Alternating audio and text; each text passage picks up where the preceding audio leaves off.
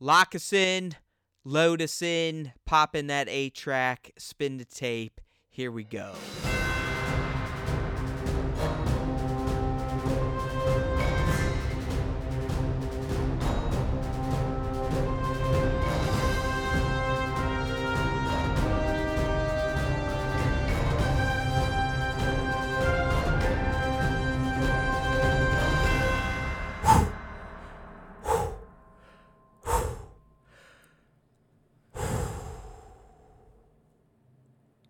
Hey now, everyone, welcome back to a brand new episode of the Star Wars Time Show. And yes, it is the Star Wars Time Show proper.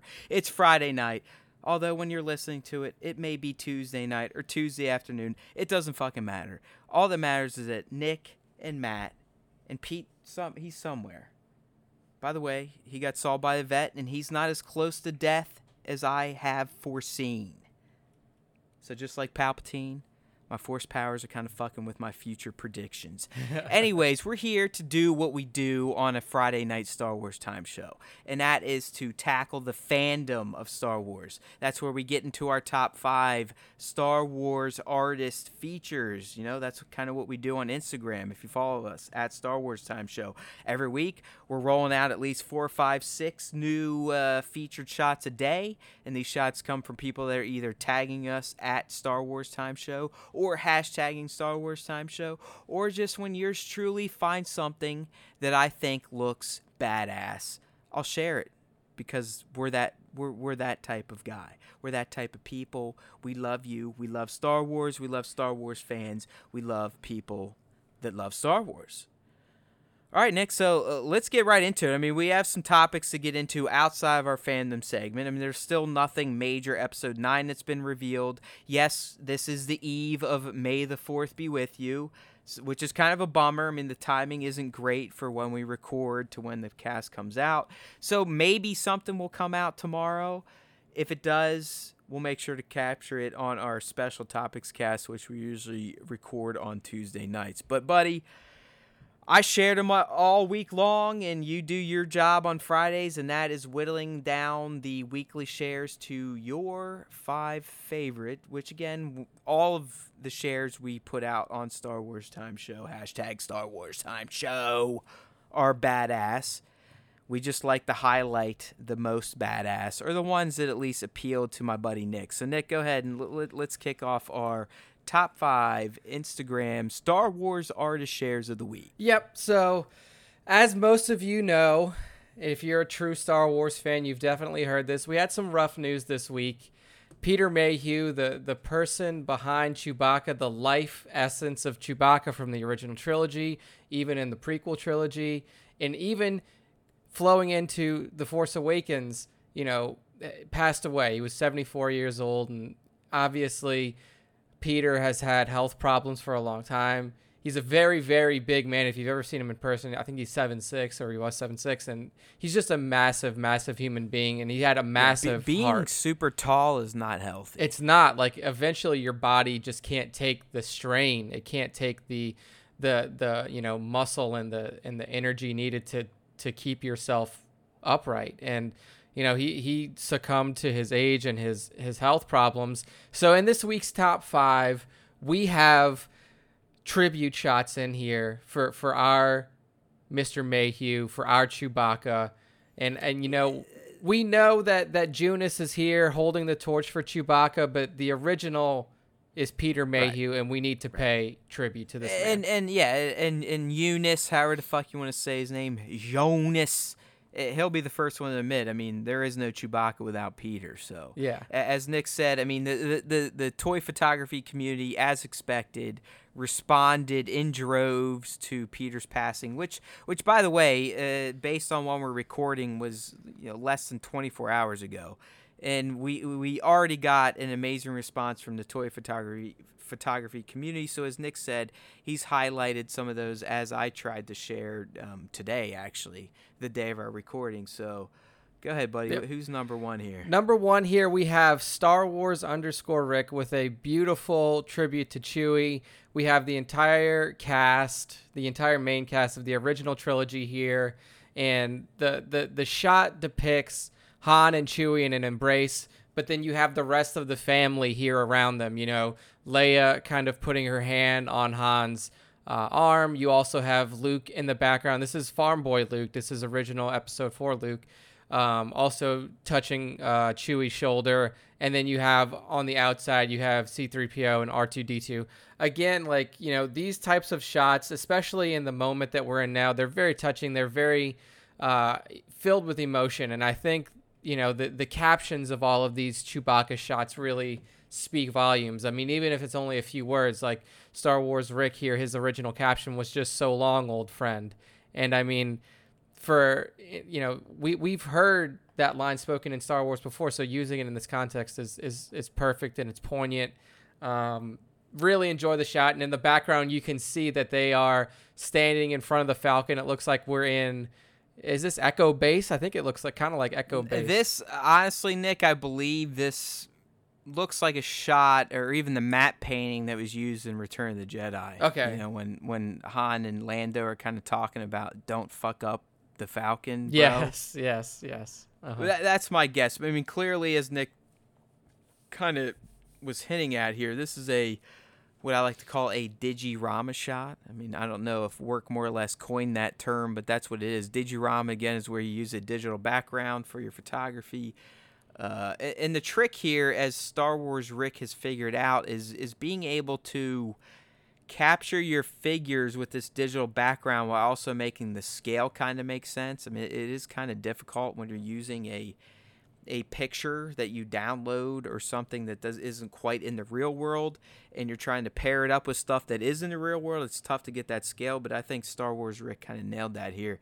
And he's also using uh, nick you probably didn't notice it because again you don't waste all your money on this shit. Not that i'm saying buying toys is a waste it's obviously not because i spend a lot of money on it but you know nick doesn't quite get figure lines, this, that, and the other thing. But these are uh, SH Figuarts, buddy. So these come straight from Japan, and these are going to be running people, at least in the states, upwards of sixty to eighty dollars per figure. Uh, and as you see, I, at least I hope you see, uh, I mean, the, the details in these figures compared to even the very, very good looking Hasbro Black Series figures you're still not getting the level of facial sculpts that you're getting in these Figuarts, and that's why people like me will overpay and, and drop seventy bucks on one of these. Yeah, I could tell like immediately looking at these figures. You know, Han's face, Luke's face, yeah, even the detail in the hair is very, it's very heads and above. I mean, yeah. And what what Hasbro's done with the uh, photo real technology is amazing. I mean, again, we're talking a twenty dollar figure that looks pretty fucking close to the likeness of the actor versus a 60 to 100 dollar figure when we're talking sh Figuarts. but even just the, the the sculpt and the paint is still in my opinion and it should be i mean you pay for what you get. That is a legit saying. It does make complete sense. It rings true in every aspect of life especially in collecting. So if i'm going to sp- spend $80 on a figure yes i should get one that looks heads and tails above a $20 figure again, those twenty dollar figures these days are still looking pretty fucking good. They do, they do. But excellent shot here, excellent yeah. composition. Good job, Rick. Yeah, way to go. At good Star Wars, good good posing. Really, it, it, and, and to me, the reason I uh, initially shared this, it's the I felt it was a good use of Digirama, but also the pose. And yeah. to me, posing is, is everything, and it's something I've I've talked about. It's my biggest struggle is posing. So when I see great poses, that just kind of brings the emotion out in these static, lifeless figures. Absolutely, you can you can kind of feel you know this this shot and then of the course. emotion it brings. Yeah, of here. course. So well done at Star Wars underscore Rick on Instagram.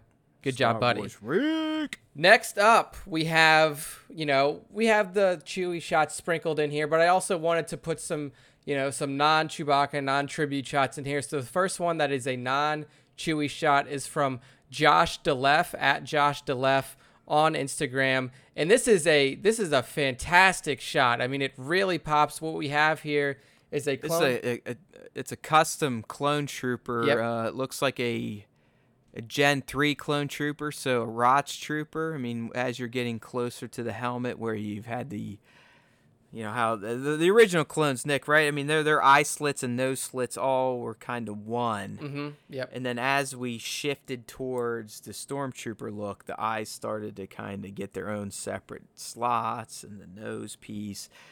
And to me, what Josh did here, I believe he's using a Commander Cody figure as the base, and he repainted it red. And I'm I'm gonna throw it out there, and if he does listen, hopefully we get some clarity. So Josh, when we tag you, surprise, we love your work. Maybe you'll comment if you're listening, but.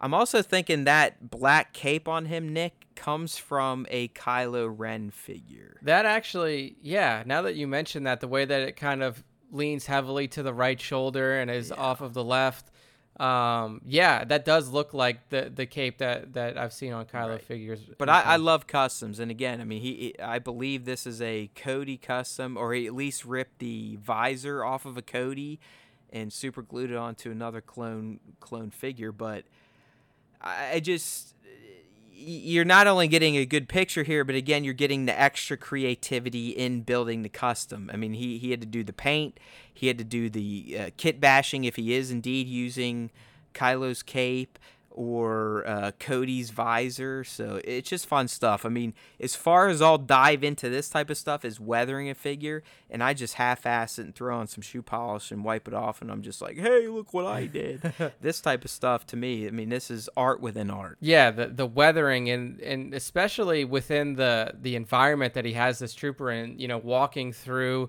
almost kind of like a marsh or a swampland. You can see rocks all around. It's almost it almost looks like a hot spring of sorts because you can see Yeah, yeah, yeah. steam. Yeah, dude. I, I mean, image. pure outdoor photography is always going to be my preferred way. I, I have gotten used to, and I do love shooting. And this is air quotes, big time people in a studio, aka my basement. Uh, but when it comes down to me, if I can get some solid natural light uh, with some practical effects out there in nature, any day. I mean, any day I would be, I'd prefer to do that over indoor stuff.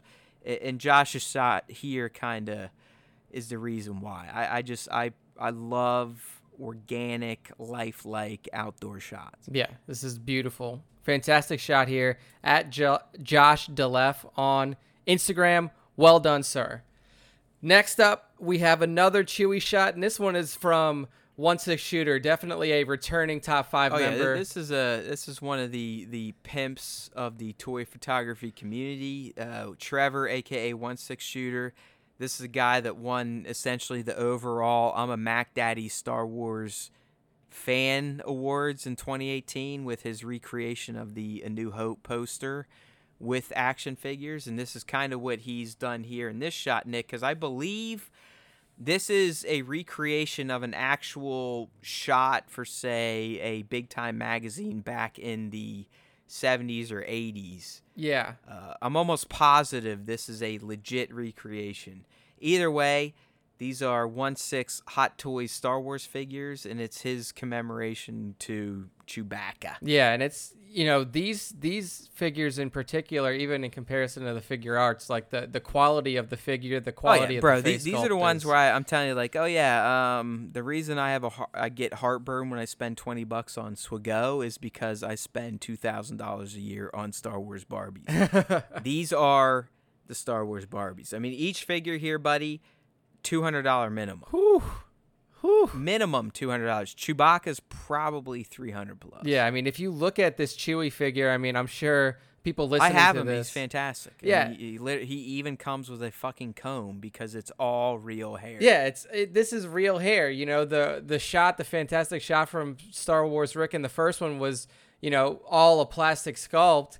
This is actual like Chewbacca is made out of real hair, and just I don't know the way that that one six recreated the shot, the the fact that he went with a black and white uh, filter for this, it just makes it feel so poignant. It makes it feel like this is this is pulling straight from the 1970s and the fact that these figures are the hot toys, super expensive figures, it, it's almost like you're not even looking at toys. It's it's like you're looking yeah. at actual human beings here in this in this image and Um, that just goes. 100%. Yeah, the quality of his work is always top notch. Matt got to speak to him a little bit when we were at Star Wars Celebration. Met up with him at a brewery, so Oh, I didn't just speak with him. I even gave him a hug. gave him a hug. That's beautiful.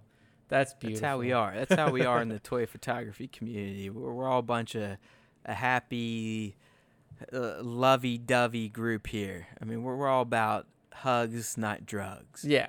Well, I don't know about that. well, maybe maybe hugs and drugs. Yeah, maybe a little mixture. drugs and hugs and booze and whatever. whatever else, but yeah, Bring it on. But either way, I mean, Trevor's. I- mean, he's a fucking pimp. Yeah. When it, when it comes to shooting one six scale figures, the guy does it professionally, and it shows. And then this shot again. I mean, he even clarified this is this is a three year old shot. I mean, I still think it looks exquisite. Uh, but the guy's talents and skills have obviously in, increased and have been enhanced since then. So his his 2019 work is even better looking than the awesome stuff he was putting out in 2016. So, moral of the story is people follow at one six shooter. Definitely. Next up, uh, th- this shot when you know I I, read the caption. brother from another mother right here. from from Bud Futu is just incredible when you think about all of the work that went into it. So what we have here is a shot of Banthas and then also the Sand People or the Tusken Raiders that are accompanying them. But what Matt, what you filled me in on is that these um these Banthas are handmade. Yeah, yeah. You, you don't buy these at a store, Nick. These aren't like where we, we could go out and buy Enfys Nest with her swoop bike combo. Yeah. I mean, Bud Futu, aka Jay Haywood, and the only reason I know that is because his last name is the same as mine. It's spelled the same way. So I feel like somehow we're related. Through the I mean, force. somewhere at some point in time, our ancestors banged and exchanged goo. It's possible. All right. I mean, it shows. I mean, the guy loves Star Wars. He likes taking pictures of Star Wars. I mean, hello. There's some common themes going on here. It's called the Haywood, just like the Rise of Skywalker. We're talking the Rise of Haywood. It's the same shit. Oh yeah. The, it- it- Either way, Jay Jay in the community is is considered to be one of the greatest, if not the greatest, diorama creator. Uh, he can clearly also create his own custom figures because these banthas are insane. Uh, and the Sand People, I mean, they look that good jet, just because Hasbro made them look that good. I mean, they, they these are fantastic Hasbro figures. Yeah, yeah. I mean, this is this almost looks like you know a scene from a movie that we haven't oh yeah, I seen mean, yet. it's, it's and that's what Jay goes for, and that's why he makes his dios look so realistic, is because he faithfully 100%. I mean, my challenge to get some pictures showed at the Hasbro booth for Star Wars Celebration 19 was to recreate scenes. And I, I took a lot of artistic license to do so. Jay literally recreates scenes to a fucking T, like down to the last light ray, speck of dust, uh, random fucking background item. Jay will get it built into his dioramas. yeah, it's a beautiful, fantastic shot. Bud too. Check him out. Yeah. It, it's a Give him a great follow. follow. You will not be disappointed. So does I he if you like also sell his dioramas? Yes, Okay. yes. I believe his his um, sale account, like if you're interested in shit that he makes it, it- or getting commissions, is Blue Harvest Studios. Yeah, blue. It's Blue Harvest Dios. Blue Harvest Dios. There, there you Okay, go. yeah, there you go. All right. Yep. So Jay, I mean, you, you can pay us whenever you want. Just Yeah. send the check in the mail. Free free advertising. No. You got it, buddy. We got your back, but we do require a bit of commission. Yep. Um, last shot here is another, um, another kind of. This is a new account. I like this. I, I like finding new accounts, and I also like finding new accounts that Nick zeroes in on for his top five. Yeah. So I mean, the, the well, so the account is Abraham. It's kind of a weird Instagram handle. So it's at Abraham dot ninety eight underscore. So the underscore is the last part of it. And it's another tribute shot to Chewbacca and Peter Mayhew. But what's beautiful about this is that the shot is actually a trio of, of tributes because you have Peter Mayhew is, who has passed recently. You have Carrie Fisher's character, and you have R2D2 who was played by Kenny Baker. All three of these characters, you know, real life, you know, I actors mean, or uh, actresses have passed. we technically in the original trilogy, we had the big six. Yes. Right? You had the droids, you had Leia, Han, Luke, and Chewie. Yep. You could argue Obi Wan may should be counted, but I don't think so. I think you mean, might he- throw he- Billy Dee in there too. You might throw Lando. possibly, but for all intents and purposes, when we're talking the trilogy, it's the big six. Yes. I mean, Lando came in halfway through the second movie. Obi Wan died, you know, three quarters, two thirds of the way into the first movie. So, really, when you think about the OT, the characters you're thinking about are the droids Han, Luke, Leia, Chewie. So, what this picture captures are the three departed actors and actresses out of that big six. So, it, it's Peter, it's Carrie, and it's Kenny. Yeah, and I thought that that was beautiful And you can see the remaining three in the foreground. being Han, 3PO, and Luke, kind of wa- wa- watching them walk out into the light. Yeah, exactly. It's not a complicated shot. It's just a white a white room, a white foreground and background and it's beautiful. Yeah. I mean, this to me, honestly, Nick, is is my the, the favorite tribute I saw uh, last night and today. And Yeah. that, that's why it made it here. yeah, I mean it's a very emotional shot. You don't even see Yeah. anybody's face. You just see Nope. them walking into the light as It's- you said. So It's just a it's it's just a well done composition. I mean, the, the the poses are on, the idea is perfect. mhm. Uh, and it was just it was just executed very well. So it, it- it's a great it's a great touching homage to three of the big six who have moved on to the fours. Indeed. So at Abraham period dot ninety eight underscore is the account to follow. If you want to follow any of these accounts that we went over today, make sure to jump into our top five Instagram picks of the week on StarWarsTime.net. They're all linked there. You can follow them directly from the post. So make sure to get in there and do that. And also, if you want to be featured on the Star Wars Time Show top five, make sure to use the hashtag Star Wars Time Show. We see them coming through. Matt, you've been tracking it, and you're you're you said today they're picking up. We see organic tags of Star Wars Time yeah, Show. we're almost at eleven hundred uh, uses of the hashtag, you know, pound sign Star Wars Time Show. A lot of those have been me, my personal account at Haywood Pop, or just anytime I share, I always add the Star Wars Time Show. But there's been a noticeable uptick in organic uses of the tag as well as just straight up tagging our account. And we love it. We're on it. We're looking. I try to at least comment and like every shot just for you taking the time to, to tag us. I will give you at least that. It doesn't mean you're going to make the the features or Nick's top five, but we see you. We see get- you yes, for sure. exactly. You're you're on our radar if anything else. Yeah, we appreciate all the tags out there, and then follow us at Star Wars Time Show on Instagram. All right, so we've been talking about it for a little bit now. Peter Mayhew's passing, and you know, it's it's one of those things that when I saw it yesterday, and you posted it in you know in the channel in our Slack channel, I kind of like. I was reading the message and I was sitting on my couch and like my girlfriend was sitting right across from me and I was like awestruck and like I could I didn't have words.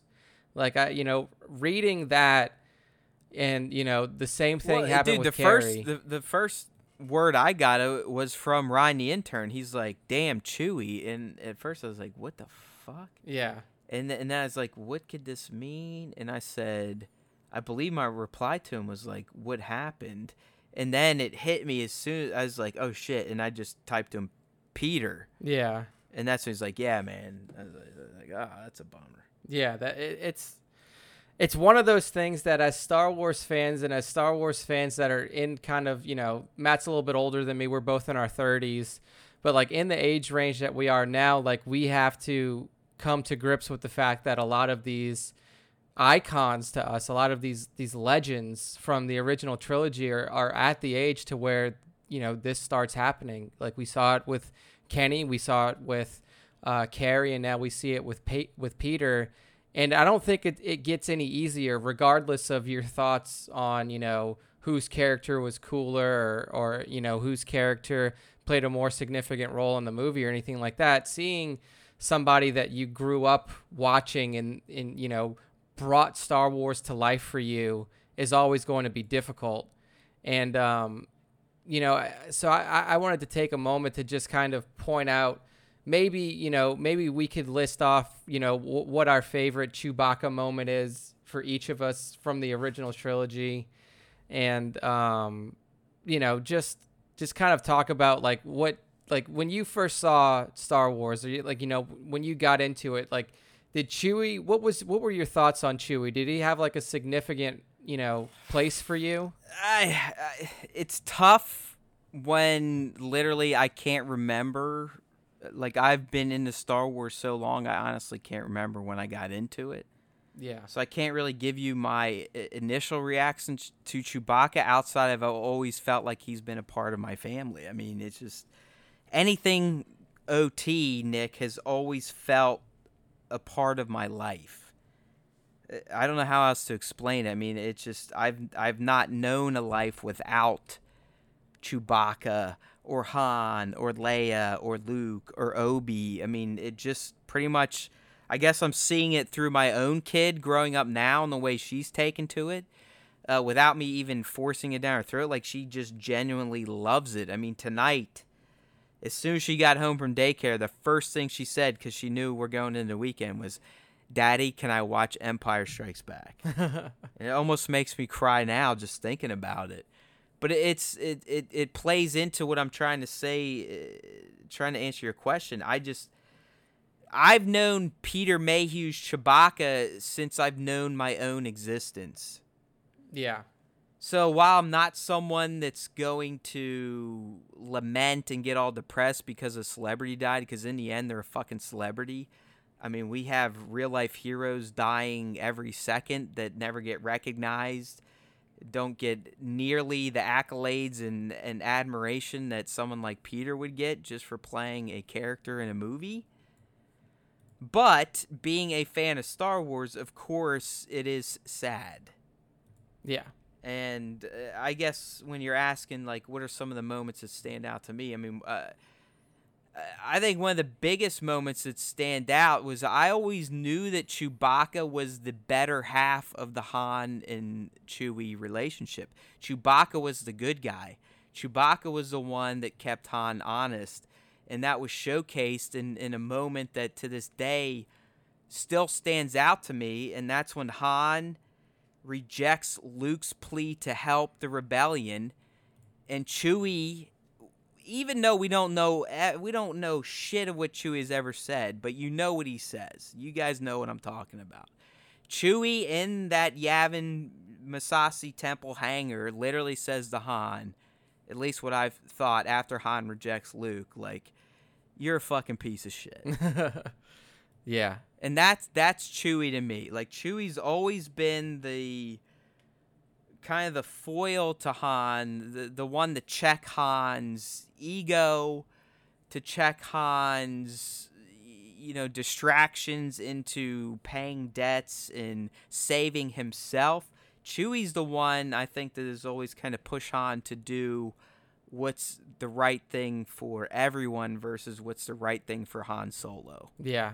I mean that's a perfect moment to encapsulate like who that character is and and what he meant not only to to yeah, I mean, Han. Chewie made Han a better person. Yeah. Uh, plain and simple. Yeah, I mean he was he was neat like Han needed him. If if if Chewbacca wasn't there, Han probably would have either been dead or far into some crime syndicate that you know he he couldn't get his way out of. But you know, Chewbacca was that character, was that that light side to his kind of more scoundrelish ways that saved him from you know a, a tougher life. And you know, since you went you know with the emotional moment.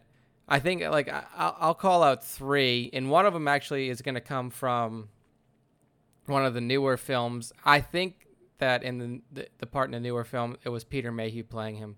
Um, so what my first one was is it's just I love when Chewie is emotional because it, it, it was Peter's time to bring that character to life through his body and through his actions and through his you know gesticulation so like right i mean peter you gotta understand like anthony daniels he's been able yes he's limited in his movements but the those limited movements are what make C3PO who he is, but Anthony is also allowed to speak. Yeah. I, I mean, just like Kenny with R2 a- and Peter with Chewie, their, their, their only way to bring the character to life has been through their physical performance. And that's what makes someone like Peter so special is because he made this character it was literally just a man in a dog uniform made him feel just as important as the human cast Yeah. So without being able to speak. Exactly. Like you knew his significance in the story and you knew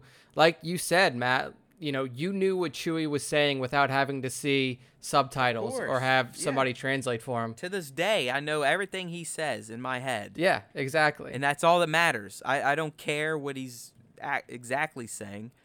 We know what he is saying. yeah. And that's all that matters. So what my my first moment is from episode 5 when they're flying the Falcon, you know, the Falcon has is has been the you know their their um, hyperdrive has been disabled. They're being chased, and Chewie is doing what Chewie does when the ship is fucking up. Han's in the, in the front piloting it, and he's down in the trenches and he's fucking fixing it. And you can see him like Han yells back to him at one point. He just says Chewie, and then he, he pops up.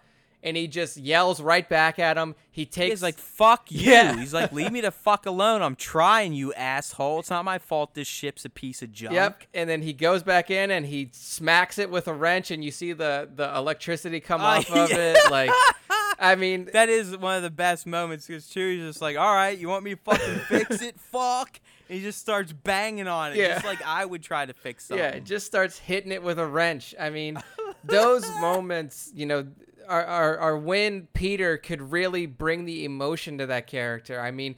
It, it, that is a character that is completely reliant, like you said, on physical performance and emotion that is shown through physicality or through body language. Well, And- I think you're right, Nick. I honestly think Peter shines the most in Empire because there there are multiple comedic moments, heated moments between him and Han, but also touching moments because if you remember in Empire, I mean Chewie's the one that shows the most emotion over C3PO getting wasted. yeah, I mean, you, you literally at one point in time seeing like putting C3PO's head up against his like uh yeah, like w- like basically saying like what the fuck have we gotten ourselves into by coming here yeah. That was Uh, and then even when han's getting frozen in carbonite i mean yeah leia is emotional but you could argue that chewie takes it even harder than leia i mean when, when that smoke comes through i mean chewie lets out a like i mean you can you can feel that he is being pained by watching his friend getting frozen and taken away yeah. and again that, that's all just peter doing it through his physical acts and and opening his mouth and having Ben Burtt pipe some fucking sounds into it Yeah, I mean it's it's incredible the way that he could bring that that character to life. So actually that like the moment with 3PO in in Empire was my second one because like you said it goes to show that like this character who most people would look at and immediately assume is some sort of cold-blooded killer or just like a like muscle, like alien muscle that is kept Dude, around. he let Ugnaughts pick on him. Yeah. Like Ugnaughts bullied him and he could eat an Ugnaught. yeah, he could he's pulled the arms off of a Gundam. he, he was so concerned with saving C3PO's frame that he didn't care that they were making fun of him. He just wanted to save his buddy. Exactly. And that like it goes to show and it, it, builds the character of Chewbacca in a way that most people upon first viewing it wouldn't expect. Like he is the heart of that relationship, like you said. Like he is the passion and he is the one who really deep down cares for the people that they're with. And like he helps Han to realize that, you know, you didn't have a family when you were a kid. Like, you know, you were an orphan and we found this out through Solo, but you know, in the original trilogy, Chewbacca leads him to realize that this is our family now. Like this is the family that we need. This is the family that we should protect. And that moment with with C3PO gathering up his parts, almost that whole sequence, you know, gathering up his parts, you know, escaping Bespin with it and then putting him back together on the Falcon. I mean, as as Goldenrod is yelling at him. ripping him a new asshole. Yeah. Like, you fucking idiot. You put my head on backwards. Not not like thank you for saving me, but you're a big dumb idiot. yeah. It's But that's just who Goldenrod is. I mean, Goldenrod is one of the biggest assholes in Star Wars. he is. He's just such a dick to so many people. Like to Chewie to R two. I'm Ba- su- basically, he, Nick, he's a dick to anyone that can't talk back to him. exactly. Like the only people that he's not going to talk back to are Luke and Leia. I mean, like he even did it a little bit to Han. Like you know, Yeah, but uh. Han's like, yo, fucking Yeah, shut them all. Yeah, he's like, What, like- what I'm saying is like people that can't speak English or basic, Yeah. whatever you want to call it, he'll he'll dig into them. yeah, like R2, I mean, yeah, R2 will beat back at him. We don't know what he's saying. Just like Chewie will growl back at him. We don't know what he's saying. So C3PO takes advantage of that and just starts fucking beating them down, down talking to them, and ridiculing them. again, Anthony Daniels at his best, bringing people down who can't It really is. talk. A gra- I mean, C3PO is one of the biggest jerks in Star Wars. Oh man, what a shame. So my my last moment is actually from TFA, and I can't. I have to look it up, but I can't confirm if it was if it was Peter in the suit at this time. I think it was because in TFA he played Chewie in roles where he didn't have to move, essentially where he was stationary, where he was sitting down.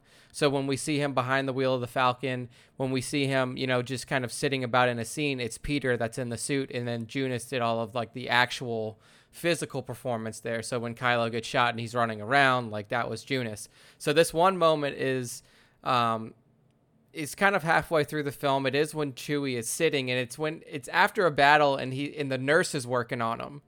And the nurse starts asking him questions. Oh yeah, go ahead.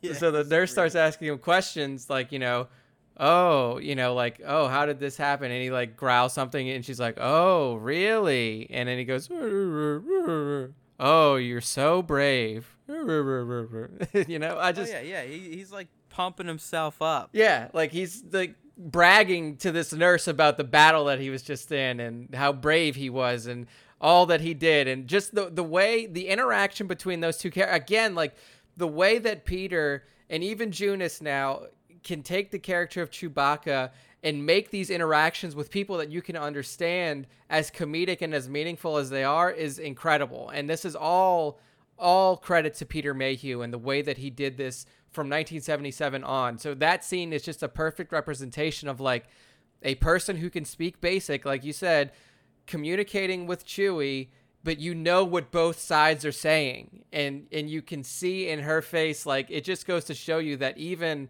Chewbacca, this mighty warrior, can be essentially, you know, looked down upon by by a nurse because of the the way that he's telling a story. So I thought that was another very fun moment with Chewie. Um, and Well, yeah, I mean, if we're sticking on the new stuff, I mean, even TLJ, his his whole arc with the Porgs is fantastic. I yeah. mean, that that's not Peter, but I mean, that, that's the character. But I mean, really, Peter, his time with with Chewbacca was, and I like saying that just because of Lando and Yeah. stuff like that. Yeah, Chewbacca. Chewbacca and Han. I mean, Land, Lando. I I do love that they made a point of of Han correcting young Lando when young Lando was already calling him Han Yeah. and Solo. Yeah, that was good. I did enjoy Uh, but that. right? Didn't he call him like Chewbacca, like Chew Chewbacca? Yeah, Like, he did. he like, called him Chewbacca. Yeah. Like he just said it differently. Yep. And I even someone that used to dip, you, you use chewing tobacco. I'd always call it my my Chewbacca, my, my Chewbacca. like, I gotta get I gotta get me a Chewbacca. So um, I don't yeah. know, man. It, it, it sucks. Yeah. Like I said, I mean, yes, it, it's a celebrity. I mean, we shouldn't like stop the world over this. But as a as a lifelong Star Wars fan, uh, it's a bummer. And kind of quoting what one six shooter Trevor said in his post, it's it's not so much these people dying that bums you out. I mean, yes, it is sad because they, they you did look up to them. They did bring joy to your life. Uh, but for, for even people like me, and you know, you're you're getting older too. It, it also reminds you that you're not long for this world either. Yeah. You when know. when you start seeing some of your heroes that you grew up with, and, and they're getting old and they're dying and they're just looking raggedy, it definitely has um you know I'll be I'll be 39 this year, and it, it it does remind you that you know you're you're approaching that back half of life, and you know the, the, you're you're gonna be coming across a lot more of this type of stuff. Yeah. Not just celebrities and people that you you looked up to and that have entertained you, but uh, those that are close to you too. So I mean, it's sometimes a bummer all around when this when this stuff happens. Yeah. So we'll close out this with a couple with a few quotes from from people who knew Peter, I mean, and people who worked with him on Star Wars. So Mark Hamill was very was very quick to put out, you know, his response on Twitter, and it went as such. He said, "He was the gentlest of giants, a big man with an even bigger heart, who never failed to make me smile." And a loyal friend who I love dearly. I'm grateful for the mo- uh, for the memories we shared, and I'm a better man for just having know him. Thanks, Pete. And then um, he added in, you know, hashtag RIP Peter Mayhew, hashtag heartbroken, and then he tagged Peter's official Insta- uh, Twitter handle at the Wookie Roars. Um, so that was Mark's. I like that shot of them on the Empire Hoth set. Yeah, yeah, where he's like, you know, uh, he's got the hugging helmet with his head off. Yeah, he's got the, the helmet off on, on the Chewie suit, and he's still got Luke kind of or Mark in a an embrace. That's very, it's very poignant. Like all these the images that are associated with with um, Mark's tweet, they are very emotional. Um, so the the um, quote from Harrison Ford uh, goes like this. He says, Peter Mayhew was a kind and gentle man, possessed of great dignity and noble character. These aspects of his own personality, plus his wit and grace, he brought to Chewbacca.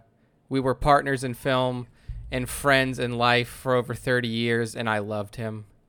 Um, I mean, that's, That's pretty nice from Harris. I mean, I honestly I don't expect anything like that out of Harrison. I mean, he he's documented to not be a huge fan of Star Wars universe, so it kind of makes me happy that someone in his camp at least took the time to do that. Yeah, I mean, if you think about the, you know, the time that that Peter spent on set, most of it was with Harrison. So of course, you know, over the, you know, seven years that these movies were being filmed, you know, they would kind of grow close together.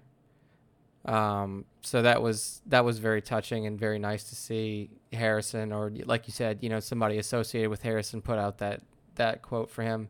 And then uh, finally, last one we're going to touch on is J.J. Abrams. Uh, J.J. was the last Star Wars director to direct Peter Mayhew as Chewbacca. Um, so he says Peter was the loveliest man, kind and patient, supportive and encouraging, a sweetheart to work with, and already deeply missed. Um, so clearly, I mean, you know, even like you know, from the actors to the to the creators of Star Wars, this this loss is being felt, and um, it's going to be interesting. You know, the the character of Chewbacca as a whole is in an interesting position now because of us getting towards the end. You know, with Episode Nine, now we have to start thinking about, uh, you know, will we see Joonas back as Chewbacca? Will Chewbacca even be a character that sees the big screen again? And um, Well, he probably would have if if they didn't fuck up Solo's release. that's true. It's very true. So I mean, there- there. I guess there's potential. I mean, at this point, if they're not going to continue Solo on the big screen, let's hope they may wing it on a Disney Plus season to get some of those stories out. Because we we've said it before. The cast has said it. Ron said it. There was more content planned yeah, yeah, for that Solo crew. I mean, it's it's plain as day. All you have to do is watch the movie. You know, I mean, and I even believe the writers said that we're at the kind of the middle middle part of Han and Qi'ra's tale. Yeah. if anything. yeah, exactly. We still have plenty to go there. I mean, we that movie ended on a fucking cliffhanger. Like Pretty much. you know. Yeah, it's basically like, hey, we're gonna go meet up with this crime lord on Tatooine, which could be a movie in and of itself. How Han becomes one of Jabba's lead smugglers, and potentially we even see his shit that gets the bounty put on his head. Yep. Uh, or you could just gone into, you know, how how's Han gonna resolve his his deal with Qi'ra? Yeah, exactly. I mean, there's a lot of ground to cover And here. clearly, Chewie would have been heavily involved in that. So Definitely. I mean, I you never know. I mean, you could hope that one day it, it sees the light of day either on Disney Plus or or in cinema. But it does sound like at this point in time that they've learned from their mistakes of trying to release Star Wars movies too close to each other, and they're probably ever only going to release one Star Wars movie a year moving forward, which is it is what it is. I mean, the MCU has proven you can release up to three a year, and you're still going to make billions. Yeah, Uh, but you got to do it smartly. yeah. You have to you have to space them out a little bit, give some time. So we'll see. I mean, I don't. I, I personally don't think Chewbacca's gone from the live action screen Yeah, and after nine, at least. yeah, hopefully we see him back on the screen again. Um, so yeah, uh, definitely sad news coming out of Star Wars, you know, Star Wars universe this week. But you know, as we must do, we move on, and we move on to some May the Fourth news. So Matt, you yeah, know, some some little stuff. I mean, Yeah. there's obviously a lot of other May the Fourth news, but it's useless talking about on May the third, especially when this is going to probably come out on May the sixth or seventh. yep, So a lot of the deals will already have been passed. I mean, if you want me to remind you on shit you've missed, there's a ton, or there was a ton of Star Wars video game sales. There's one that kind of kicked me in my nuts because literally a week or two ago, I finally was like, you know what? I feel like playing Knights of the Old Republic again. It's used heavily in Swago. I just want to get re-immersed in the narrative. Let me try it out. Uh, should I play it on my old disc and just use the upres version on Xbox One X? That could be kind of cool. But I'm like, you know what? I kind of want a portable version. I'm gonna shell out the ten bucks to buy the mobile version of KOTOR. So I do that, and then this week, literally a day ago, I get the announcement that, hey, by the way, it's gonna be marked down to four ninety nine.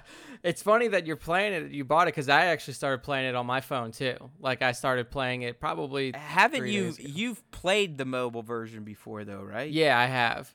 Uh, yeah, that's what I thought. Like I, I remember you saying that it, it's pretty damn competent, and and honestly, I know Bioware didn't fully make the mobile version. It's it- it's Aspyr, but in terms of visual quality, I, I think the mobile version looks even better than the you know the 1620 time upres that you could get on the Xbox One X if you throw in the Xbox version. Yeah, exactly. Like it looks fantastic for, like you said, a fucking older game, like a game that came Right. out in the early. just, I mean, the controls are a bit wonky. You got to like drag your finger and shit. But so far, I, I I love having KOTOR mobile. But that's not the point. The point is, if you're listening to this now and you're going, "Oh shit, Star Wars game sales," you've already missed them.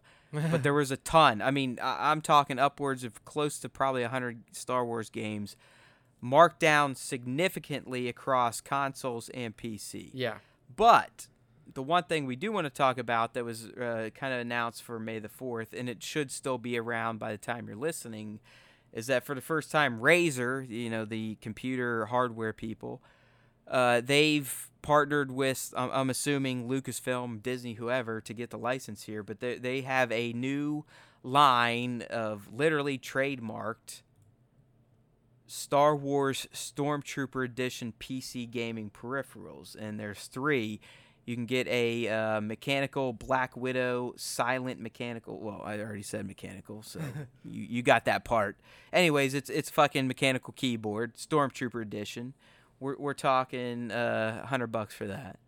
You can get a Razer Atheris wireless mouse Stormtrooper edition. I really dig the mouse. I love the graphics on it. It that, that's great. retailing for 60.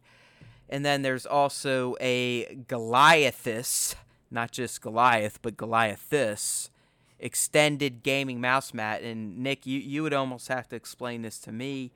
I don't do a lot of PC gaming, but I guess these days it's beneficial to have a Super mouse long. mat that's literally the probably longer or wider in, in length than your keyboard. Yeah, so yeah, I mean, I, I used to play competitive Counter Strike Source back in the day. Is that just because you gotta like sh- you gotta like do Yeah. wider swaths or sweeps? Yep. Yep. You have to basically what you want to do is your aim is to pick your mouse up off of the pad as little as possible. So the wider your mouse pad is, the the less you have to do that.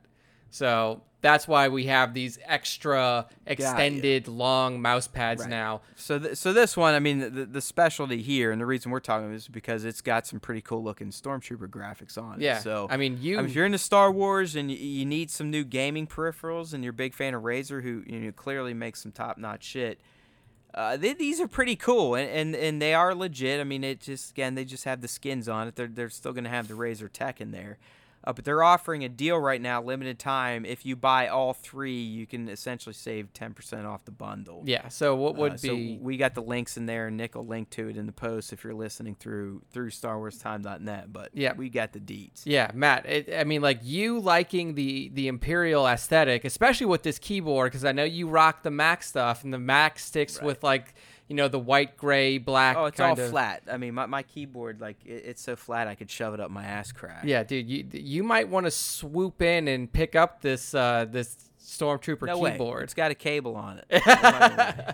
There's no fucking way. I mean, I, I don't need that type of response time. I'm not gaming on my computer. That's so. true. That's true. Yeah. What, what I would get, and I still wouldn't get it because I prefer a trackpad these days, yeah. Is the mouse. I mean, the, the, the fucking mouse is tits. Yeah, it looks I mean, really I, I love this. I mean, it's literally you're holding a stormtrooper's head in your hand. Yeah. Yeah. It's it's pretty fucking cool looking. So It's awesome. It's aw- I Um, mean, I, I would definitely whip the mouse Yeah. if I had a spare 60 laying around. And then if we so if we talk about Razer and Star Wars a little bit, this isn't the first time that they've cro- that they've crossed over with them. So when Star Wars: The Old Republic MMO came out, the online game, they actually did a line that's similar to this. That was similar to this. They did a headset release. They did a mouse release. I have the mouse actually. And they did a keyboard release. And I really still want that keyboard because it has Aurebesh keys on it. oh, yeah. See, I could get into that. So it's like, I mean, that, that's just different. yeah. I, I I mean I wouldn't know what the fuck it meant, but it, it would look cool than just having you know your your your typical A B C D whatever keyboard. Yeah, I mean this thing. I mean, obviously you can't get it anymore because it was limited run. It only came out, you know, at the time. Oh, that's what the black market exists for, man. Exactly. Overpay for it on eBay. Yeah, I need to find it because this keyboard is fucking amazing. I mean, some of the shit on there, if you don't play Star Wars: The Old Republic, you won't need because there's like specific keys that are Oh yeah, bound to specific probably things. it probably has like its own built-in hotkeys, so they're not even technically hotkeys; they're just fucking keys. Yeah, but they also have so the keyboard has a trackpad built into it for you know for your sake, and um, and like it has like I said, it's got the English keys on it, so you can see what you're typing in English, but it also has the Aurebesh keys on it. I, I still, man, I can't. I respect uh-huh. PC gamers. Have at it. You guys want to spend the money to have the best at all times. I I get it 100%. Yeah, I mean, I, I love my my technology. I love my gadgets. I'm just not trying to fuck around with installing shit. It may not work. I gotta patch this. I gotta fucking use WASD to fucking walk. Fuck you. yeah, Fuck WASD. Fuck keyboards for gaming. Oh man, I Give me a goddamn controller Ugh. any fucking day. as a as I don't care about the precision. I don't care about how quick you can aim or how much better it is. Fuck that. Just give me a caveman style controller with joysticks so I can move my dude around and shoot without getting fucking my brain tangled up in knots trying to figure out keys on a keyboard. oh, I don't man. get it. I, I, Yeah. I fucking hate it. I hate that setup. I understand. I totally get it. I totally get it. I yeah. I'm just. I, I, I don't know. Like that was that was my first thing. PC game. I remember building a PC when I was like 16 years old. PC gaming, playing Counter Strike Source at a pretty damn high level for a long time. It is. It's just it's a byproduct of, of our generational differences. Yeah. I mean, when when when PC gaming was really starting to get legit, I was mid to late high school, college. All I cared about was what college age boys care about, Yep. and that's your penis. that's it. Oh man. Penis, drinking, drugs. I mean, that that's what I was worried about. Not, ooh, I can play the best looking video games if I pay attention on my computer. I was like, yeah, fuck it. Yep. I'll buy an Xbox, use a controller that's the size of my head. I mean, really, you guys remember the original Xbox controller, the Oh brick? I mean, it's it's like it should be put into the gaming Hall of Fame at some point in time, just because of its design. Yeah, it's the ridiculously. it, it could have. I, I'm not kidding. I think it almost weighed ten pounds, oh, God. and it was probably half a foot wide. yeah. When you, I mean, you couldn't even, you almost couldn't even hold it with two hands. yeah. It was ridiculous, dude. So th- that's the type of gaming I was doing during those days when, when PC gaming really started to to take off. And I mean, I obviously I did a lot of PC gaming. I mean, Rebel Assault, a lot of the early Star Wars games I was doing on PC. But I just never, I could never get into the fucking keyboard and, and mouse setup. yeah. It's it's a little difficult. No. But uh, Even when I was playing like X Wing or TIE Fighter, I had to like get one of the old school joystick, like fucking flight sticks. yeah.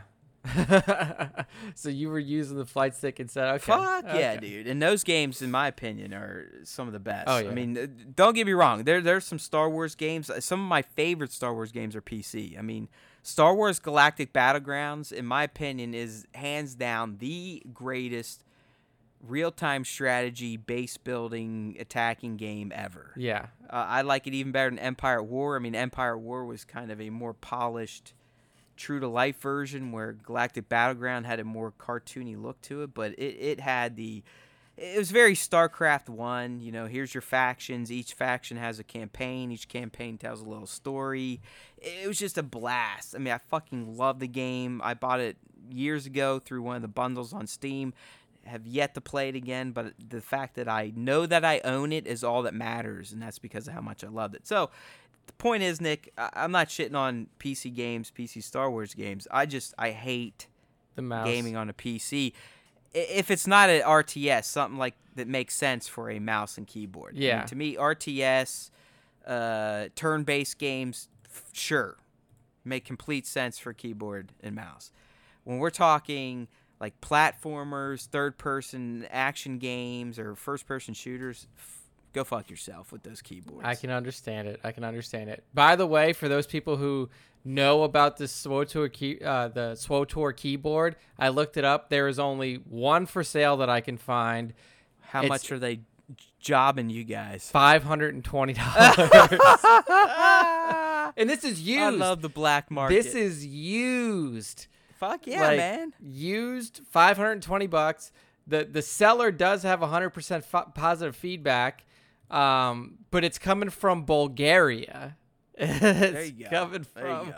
it's coming from Plovdiv, Bulgaria. So to- yeah, totally. I'd buy that so I'm if sure the shipping's real cheap. yeah, so if you um if you want the SWOTOR keyboard, I mean, dude, that that's just that's the epitome of collecting. yeah, It, it all comes down to supply and demand, and how much is another collector willing to pay. exactly. Cuz like Because I, doubt that price was just randomly thrown out. I, I bet there was other units that moved for around that price. Oh yeah, and like I said, dude, like there were a lot of these keyboards sold. Like people who are you know hear about SWOTOR now and are like, oh, that game's dead. Like when this game came out, it came out big. Like they had a million people playing this game at one time. Like like a legit like you couldn't get into the servers. There were so many people playing it, and like these items from Razer flew off the fucking shelf. So.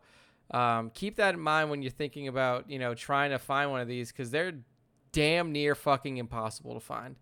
Um, but yeah, so if you are a fan of Razer, if you are a gamer, PC gamer, you like having PC, cool PC peripherals, go to Razer. I will link the post, like Matt said, in the podcast post, so you can go straight to that um, that order uh, page from Razer and uh, pick yourself up some dope looking peripherals. Especially if you need a super long mouse pad. This Goliathus is like almost the size of your Yeah, whole Because desk. apparently those are a thing, as Nick as Nick has explained. Yeah. So next up, Matt, another piece from you about the June Smugglers box Star Wars. Yeah, just just a quick one Yeah. here. I mean, I, I'm telling you guys right now. I mean, my, my Funko Pop love is fading fast. Uh, that was validated at Star Wars Celebration 19 in Chicago here a few weeks ago when I literally had passes to get into the Funko VIP line and I didn't care to use them.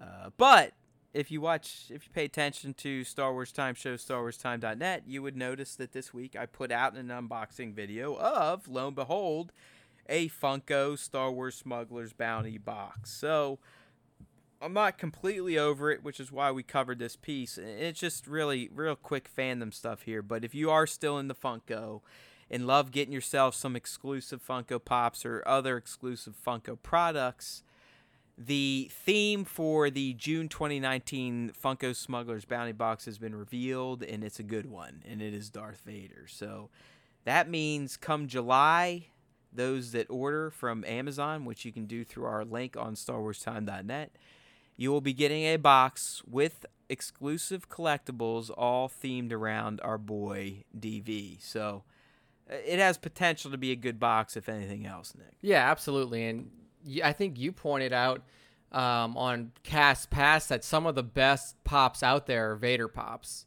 Um, oh yeah, hundred uh, percent. Once they got a little modernized, I mean, I have the original Vader where it was they're still using like the little beady eyes and not trying to fully recreate his helmet. Now they are, and those are just money. I mean, if I ever do just mass sell my pop collection, which is 700 strong, people, anybody, I'm I'm listening. I'm I'm open to offers.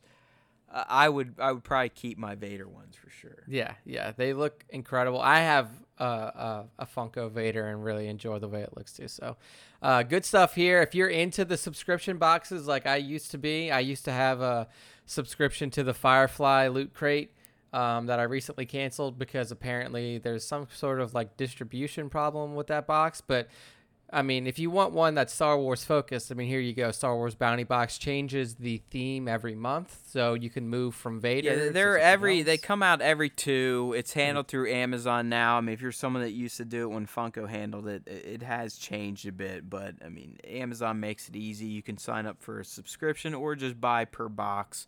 They're going to be 30 bucks a pop, and you're usually going to get around $50 worth of shit in it. Yeah. And sometimes it is just shit in it, but it's $50 worth of shit. Yeah. So if you have a bookshelf where you keep little trinkets on it, yeah. you know, or. Yeah, that Nick's dead on. This is, these are boxes that just come with shit. Yeah to just randomly display on random shit in your house. Exactly. I have a whole bookshelf behind me that literally has five books on it, but it has probably it's got two lightsabers, it's got a Harry Potter wand on it, it's got a ton of Firefly figurines on it from my Loot Crate subscription. It's what else does it have? It has my Dishonored 2 pre-order yeah, special right, exactly. edition mask. Like bull- bullshit you probably picked up from PAX or something. Yeah, so th- there's it's perfect for stuff like that's that. That's all these little crates are. They're just literally knick-knacky bullshit that you'd get at a convention yeah. for free. Um, so yeah, so if you're looking for that, like Matt said, I'll have the post linked in the podcast, and you can go straight to the Amazon page, pre-order it, or pick it up um, outside of the pre-order once they release it in June. Uh, last official piece, written piece that we have to talk right. about here is another bit of Mark Hamill fun. So as we all know, buddy Mark here. Uh, Mark Hamill is a master and a joker on Twitter, and he took to Twitter probably a week ago.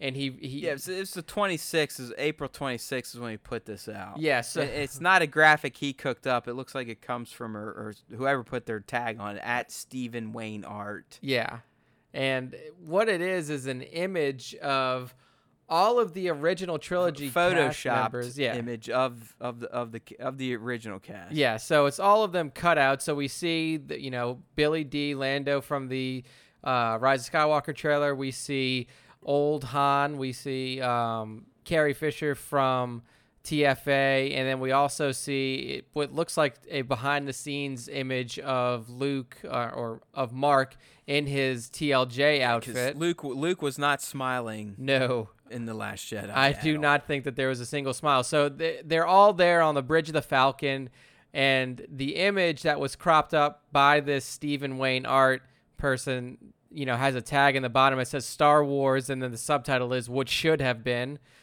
Okay, kind of a sigh there. And then Hamill retweeted the picture. Not even retweeted. He just posted it, and he said the only thing he said was hashtag missed opportunities.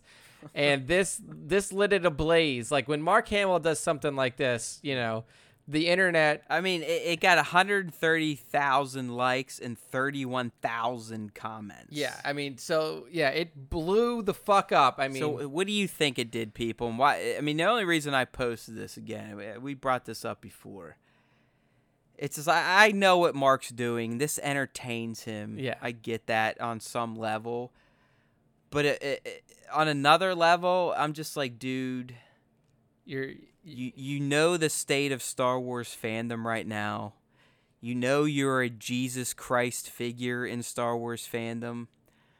So why do you keep giving the the far alt right of Star Wars shit to chew on? yeah.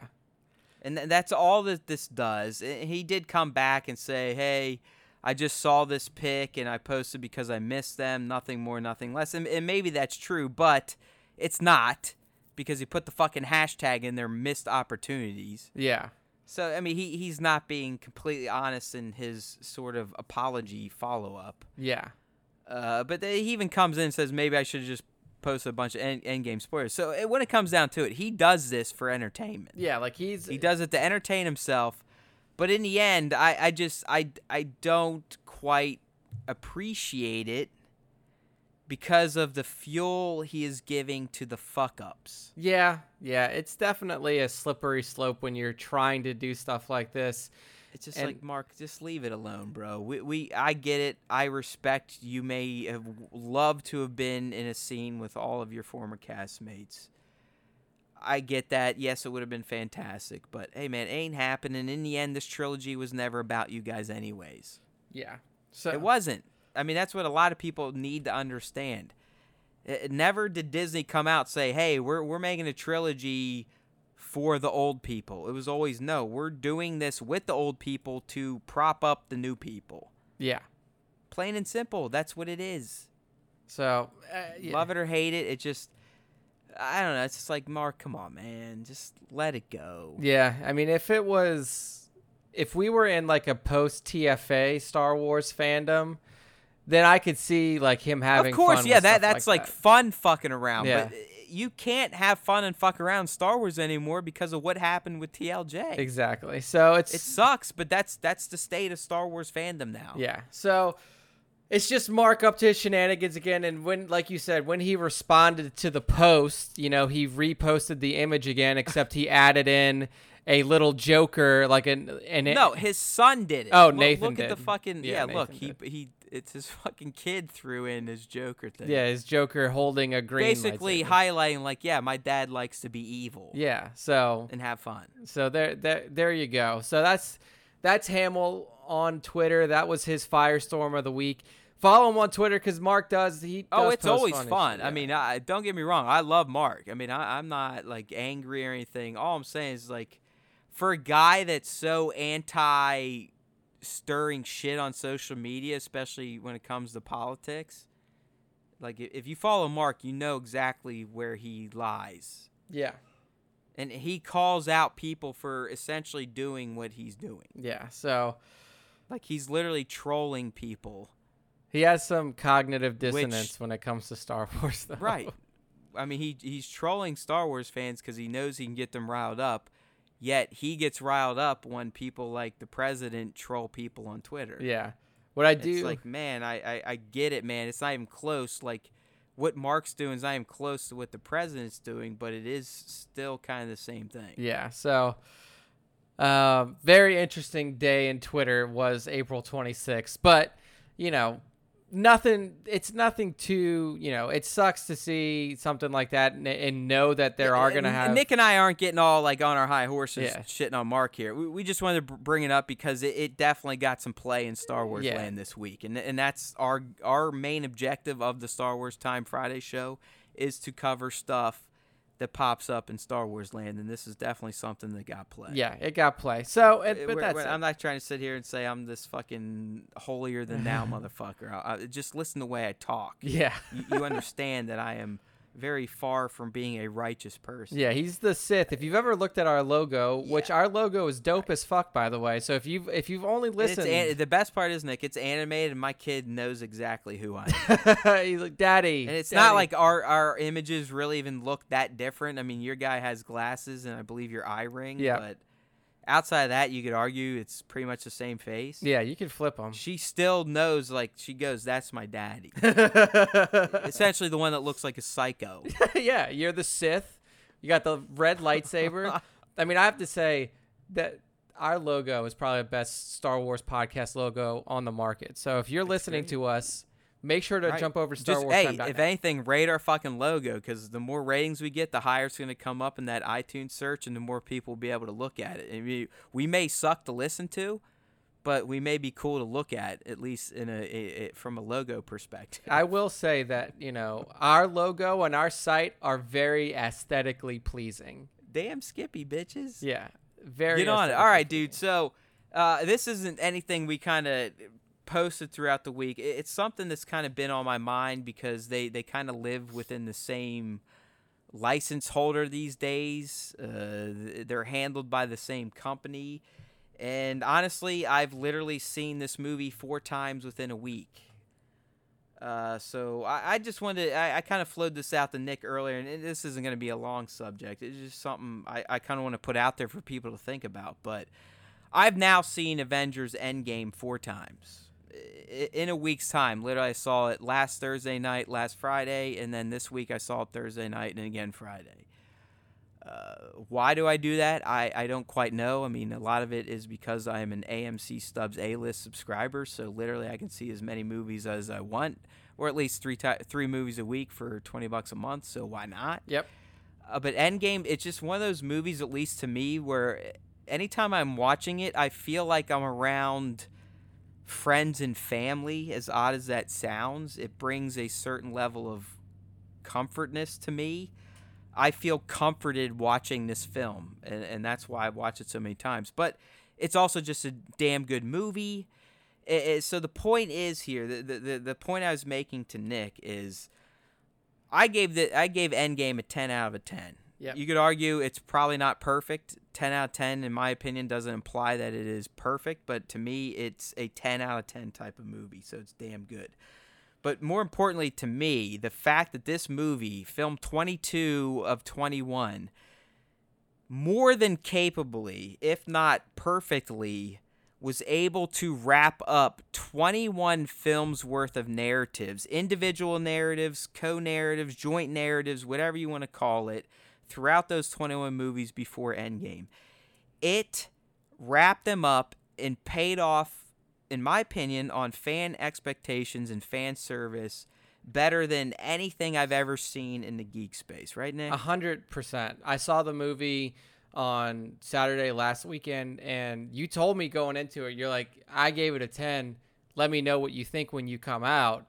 And I I texted Matt after I came out, and I was like, I think it's perfect too. I cried twice. Like I don't cry in movies often. Like the last time I cried in a theater was Star Wars uh, The Force Awakens. Like I, I cried because Star Wars was back. The next time I cried in theaters was this movie two times.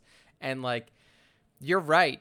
The threads that it was able to tie and the way that they, the Russo brothers w- were able to tie them together was damn near perfect. Bro, I mean they they folded in a character from fucking the Agent Carter TV series on ABC. Yeah, exactly. Like we're covering stuff here that Oh, rea- spo- uh, Endgame spoilers, just in case, by the way. Yeah, I yeah. mean, we haven't said any yet, but just in case. Yeah, so just yeah, if you haven't seen Endgame yet, which at this point I'm looking at the worldwide box office of it so far, one point If you haven't seen it yet, dollars. you don't care. Yeah. you don't fucking care. Like- Let, let's be real. You're not gonna see it or anyway. So one point. And, and anyways, Disney is they're, they're breaking their spoiler embargo on Monday anyway, so this will be out on Tuesday. It doesn't fucking matter. Yeah. But point is, Nick, is as you kind of agree, is this this, movie just? I mean, it nailed it. I I mean, I I don't go to movies four times just because I have nothing to do in life.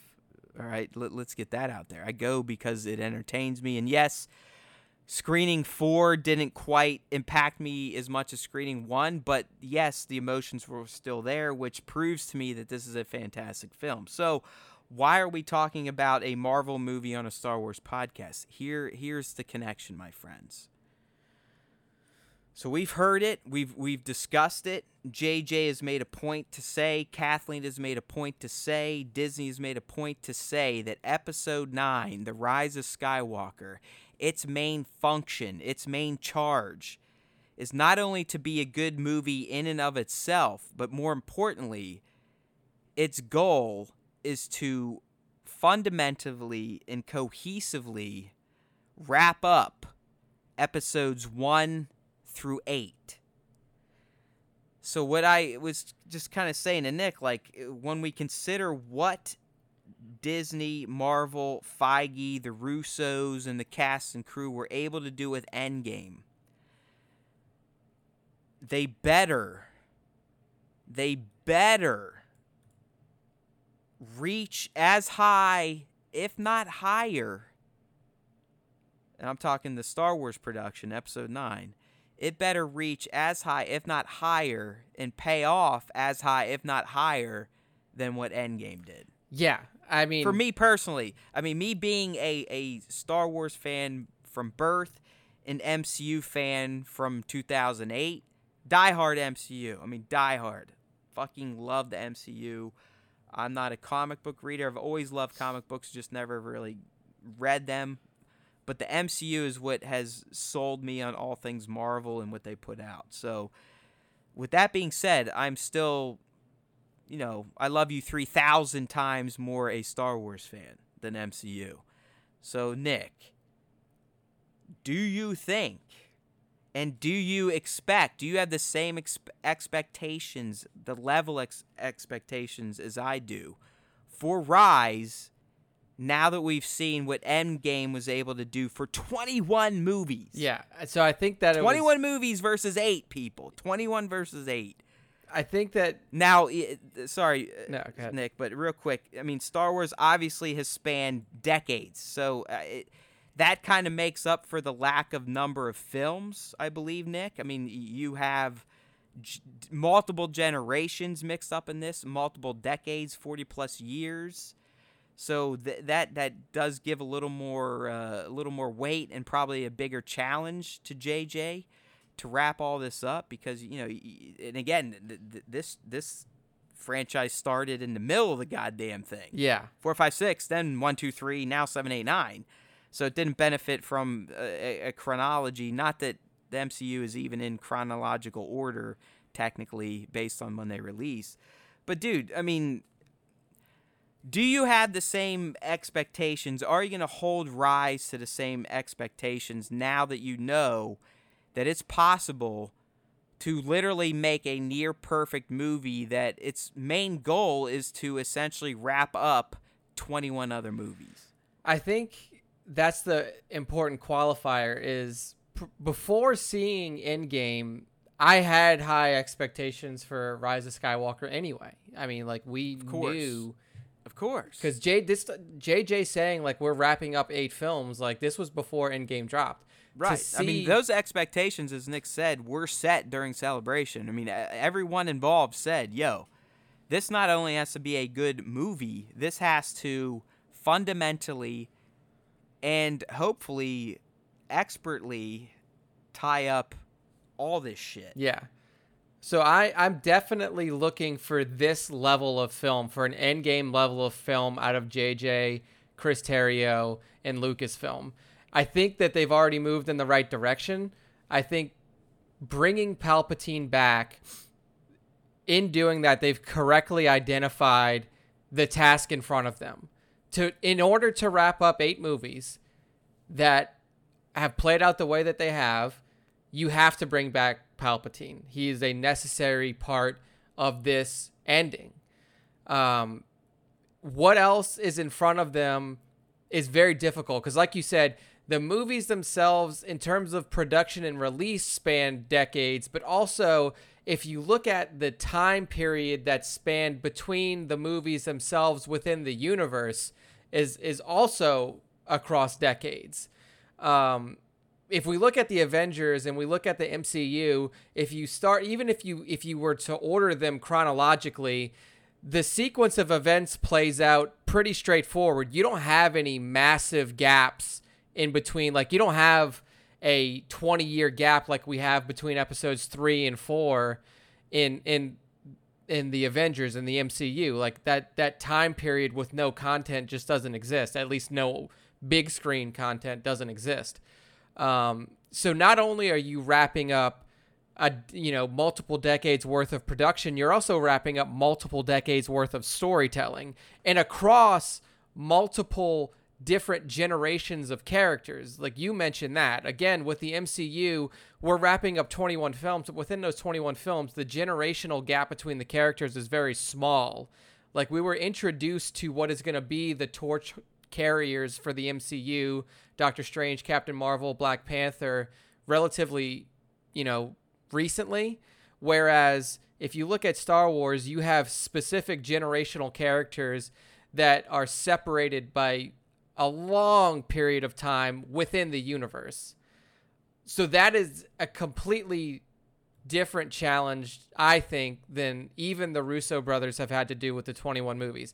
The amount of content undoubtedly leans towards the Russo brothers and what they did with Endgame. 21 distinct films, 21 storylines that played out in their individual movies, but also it's had insane. ends I mean, to it's, tie it's it up. literally insane. Yeah, it's fucking crazy. The way that they were able to do that expertly and literally, like, I got out of that film and I told my girlfriend, I, I was like, I don't, I can't identify one thing they could have done better. Like, I cannot think of a single thing that they could have done better. And then after, again, we preface this with spoilers. After thinking about it, the only thing that I could think of that I would have added in there is at the end when we're at Tony's funeral and we're showing everybody and Nick Fury walks in, I wanted to see Coulson walk in too.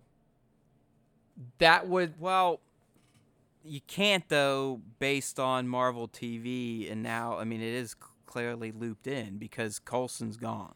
Oh, I mean, yeah. I mean, Coulson. I mean, in the last Like, it- uh, season of, of He's gone. yeah, but then also in the trailer we see he's back. so Yeah, but he's not. That's not Coulson though. That's a bad guy. I know. Well, basically looks like him. I know it's gonna be. for, for now though, at least that's what we know. yeah, that's what we've been sold. I, I know what you're saying, but I, I do believe That's- based on the way the stories have been told. There's no way Coulson could have appeared there. yeah, I know. That's I like after I thought about. Yeah, I was mean like, he he was. I mean, outside of this the stinger at the end of Iron Man one, where you, got Fury. I mean, Coulson probably interacted with Tony more than any Shield member exactly early on. So it, it, I mean, it was an unfortunate turn of events the way that the Agents of Shield series played out, and they played his story out that way because I think that would have been super good to see the person who essentially was the one who brought Tony Stark into this whole thing be there at his funeral.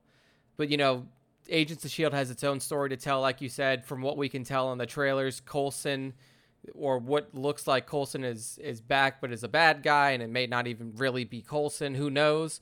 But that was the only thing that I could identify with Star Wars. It's so hard because I've put out a theory around Anakin. I really do think that the involvement of that character in some form or fashion is needed in order to wrap up the nine films. Oh, dude, I, I think you're spot on, and I, I think it's it's a foregone conclusion. yeah. I, I just I don't know what version we'll get if we're gonna get An- you know Hayden Anakin, half Vader, half Anakin, something. But I, I, I do I do agree with you. I mean, if we're talking, we got to sum up all eight movies. You can't do it without Anakin coming into play. Yeah. And then you can't. it's it's odd because then you get into these weird, you know, in my opinion, Obi Wan can be left out. Like in my opinion, Yeah, I don't nine- care about uh, Obi Wan. Is irrelevant. Yeah, like Obi's story. Obi Wan's always been a, a, a side player. I mean, he's been one that he's been there to help at certain points, but it's never been about Obi Wan. Yeah, like Obi's it's always been about the Skywalkers. Obi's thread wrapped when Anakin redeemed himself at the end of Episode Six. So there's no there's no reason to bring Obi back, and especially since it's now been you know put out there that the the, the real true mentor to Luke is is Yoda, Grandmaster Yoda, like we saw in TLJ. Like that is that is Luke's direct contact. That is his mentor, his go to. So we don't need Obi Wan back in any form or fashion.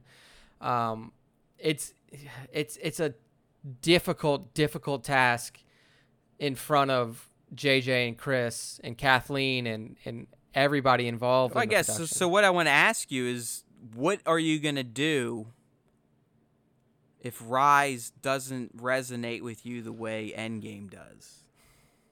That's such a hard question.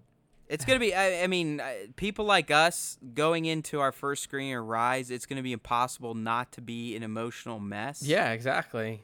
I, I guess the question is like, what if when the dust settles and you're sitting here and you go like, yeah, this didn't quite. I mean, because to me, I know Endgame is magic and it's gonna be magic forever because there are there are moments just like in the original trilogy I can pick out where I know it's going to work me over a bit. Oh yeah, like I I know the moments where it's gonna. I mean, even even four fucking screenings in within a week. I mean, twelve hours of this movie within seven days' time. There's still certain moments even today where I mean, it didn't hit me as hard as it did screening one or two, where I still was like, "Ooh, yeah, okay, yes, this is a very well done piece of cinema." yeah, exactly, and like. It's, I mean, I, I, that's really the whole crux of me even bringing this topic up for discussion is Endgame pulled it off with a a in my opinion a much larger scope in terms of narrative sewing. Uh, yes, it had the benefit of having thing, everything kind of recent in, in everyone's memory and real no major fucking divisiveness, right? I mean, that's one thing the MCU has benefited from. I mean, yeah, everyone's like, oh, yeah, Thor 2 is pretty fucking dumb, but in the end, it's not a bad movie. It, it's still a good movie. I mean, it's not trash. yeah. It's not a prequel. Right? yeah. All right, we, we can agree that even the worst MCU film, if you want to throw out Incredible Hulk, it's still not on the level of an uh, Attack of the Clones. No, no. So I guess that like for me, if it if if I come out of Rise and I'm not feeling Endgame, I, I need to I need to be crying the entire runtime of Rise is what I'm coming to realize. yeah, yeah, and That's what I need. I need to literally be so emotionally destroyed that I'm gonna have to see it four times just to get the whole movie in. yeah. To me, the the real level that I'm setting it to is I have to feel the same way coming out of Rise as I did when I was coming out of The Force Awakens. Because in like probably three four podcasts ago, we were going over like, well, what's your favorite Star Wars movie? And I said that I can make a legitimate argument that my favorite is The Force Awakens, because of the way that it made me feel in the in the theaters, because of the emotions that it brought out within point. me. So like, I need to feel that for sure. Um, the end game thing is so like, I definitely want to make that that that link between these two films, but I'm almost like afraid to because this movie, like you said, it seems perfect. Like, can you have something live up to this level of perfection? I, I do think Episode Nine of the Sky Wars, S- Sky Wars. yeah, Sky Wars, wars in the motherfucking sky.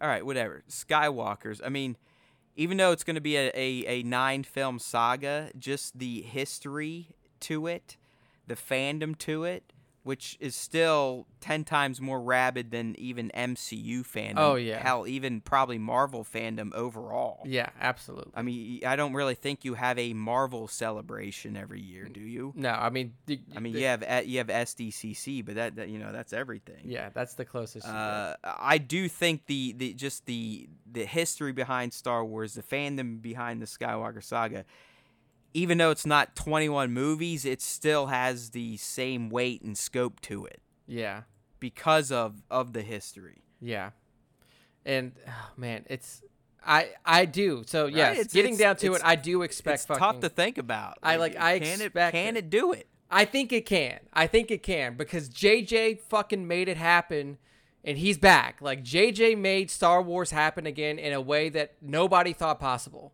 Let's be real. Like when Force Awakens was announced, people were apprehensive. Like there were people like me and Matt who we were pumped out of our minds. Like we were ready.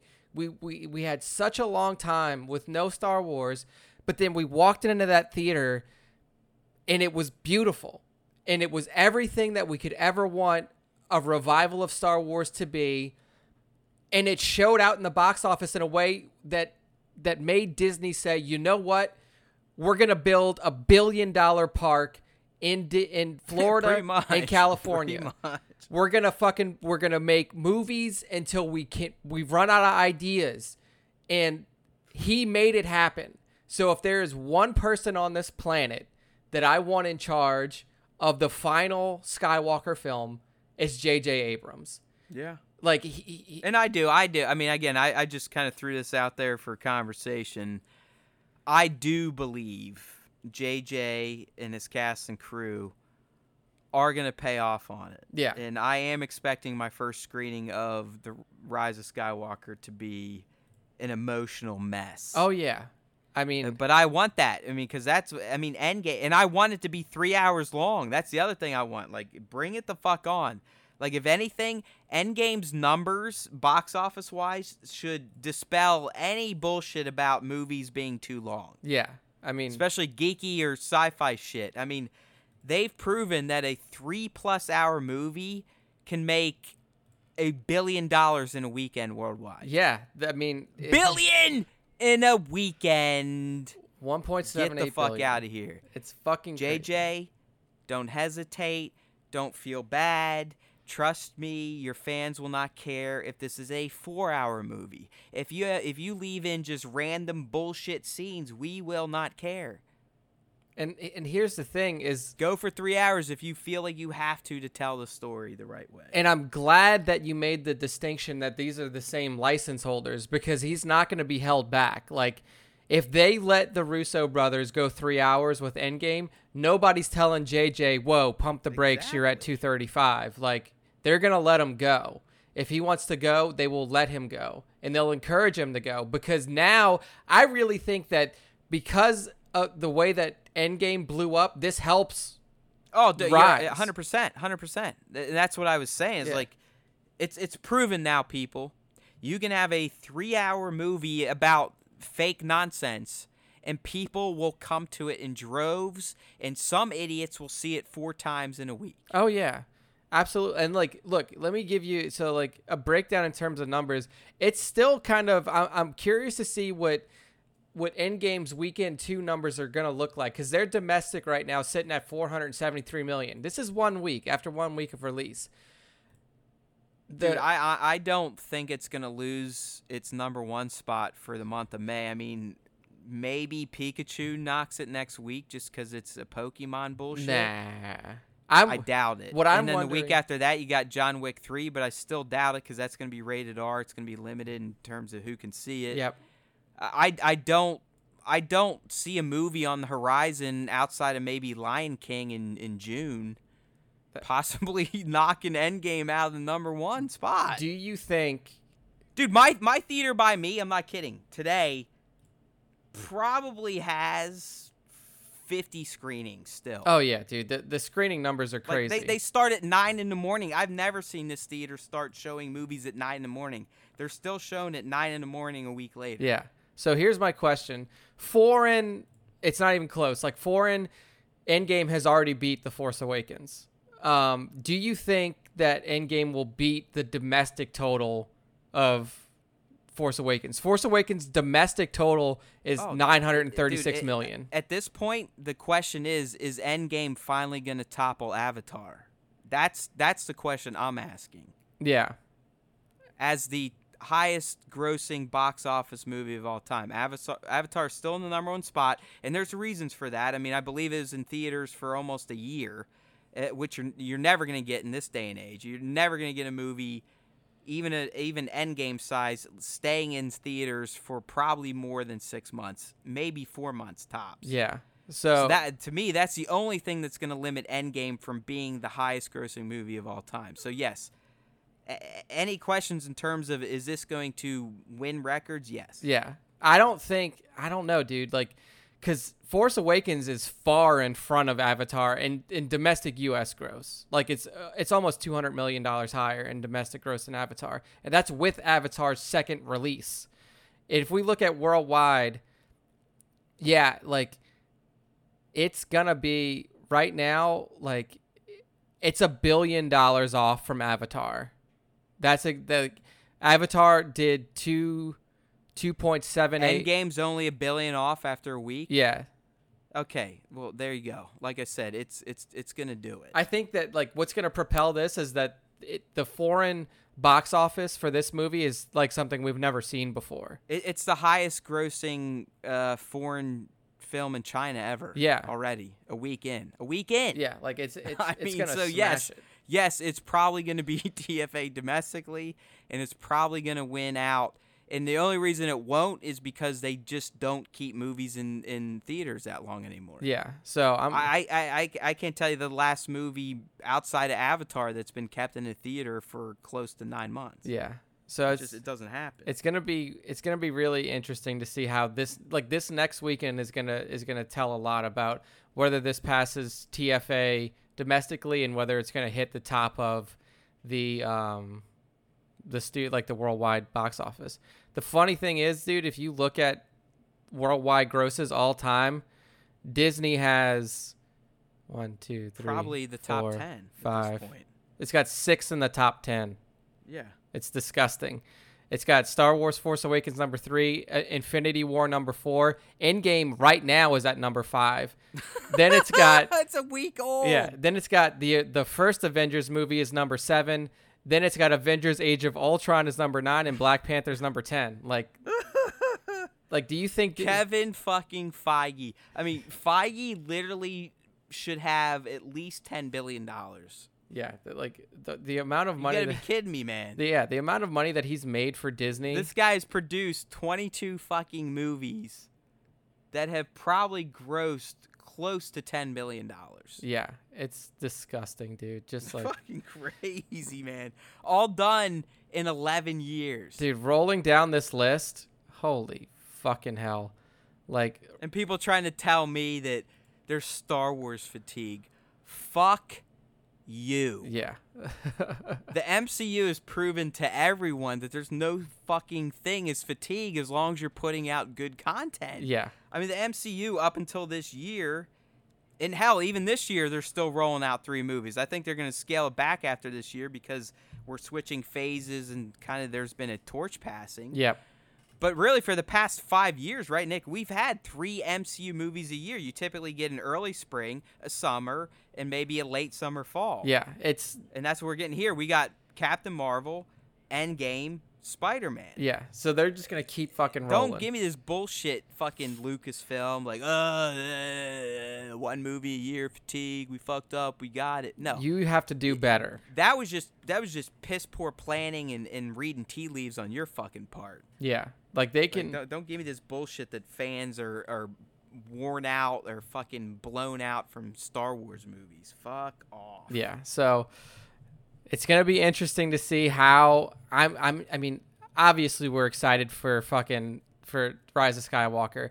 The expectations have definitely been raised, though. Like, Oh, uh, uh, exactly. I mean, they they're already high, but after seeing Endgame for four times in a row now, uh, they're super high. I mean, Yeah. y- come on, don't let me down here. Don't don't let the, the this little baby compared to you MCU outshine you in your greatest moment, Star Wars. yeah. So looking forward to seeing Rise of Skywalker in theaters, seeing if it can live up to the hype. Until then, we will continue to speculate. I, will tell you what, I love that trailer on the big screen though. I've now Oh, seen it in uh, Dolby Atmos, IMAX, IMAX 3D. I mean, just fuck. I love that fucking trailer. It's so I good. mean, that, the, the opening 20 seconds or whatever, the, the the duel in the desert.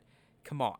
I mean, that could be Rise of Skywalker, and I'd give it a 10 out of 10. yeah, dude, it's it's so. good. that's all we see is just that exchange. I, I, I'm ready. And on the note of speculation, though, our Tuesday cast will continue the speculations from last Tuesday's cast. So last Tuesday, we talked about a little bit of Palpatine theories. How could he come back? Matt was talking about this Dart, or was it?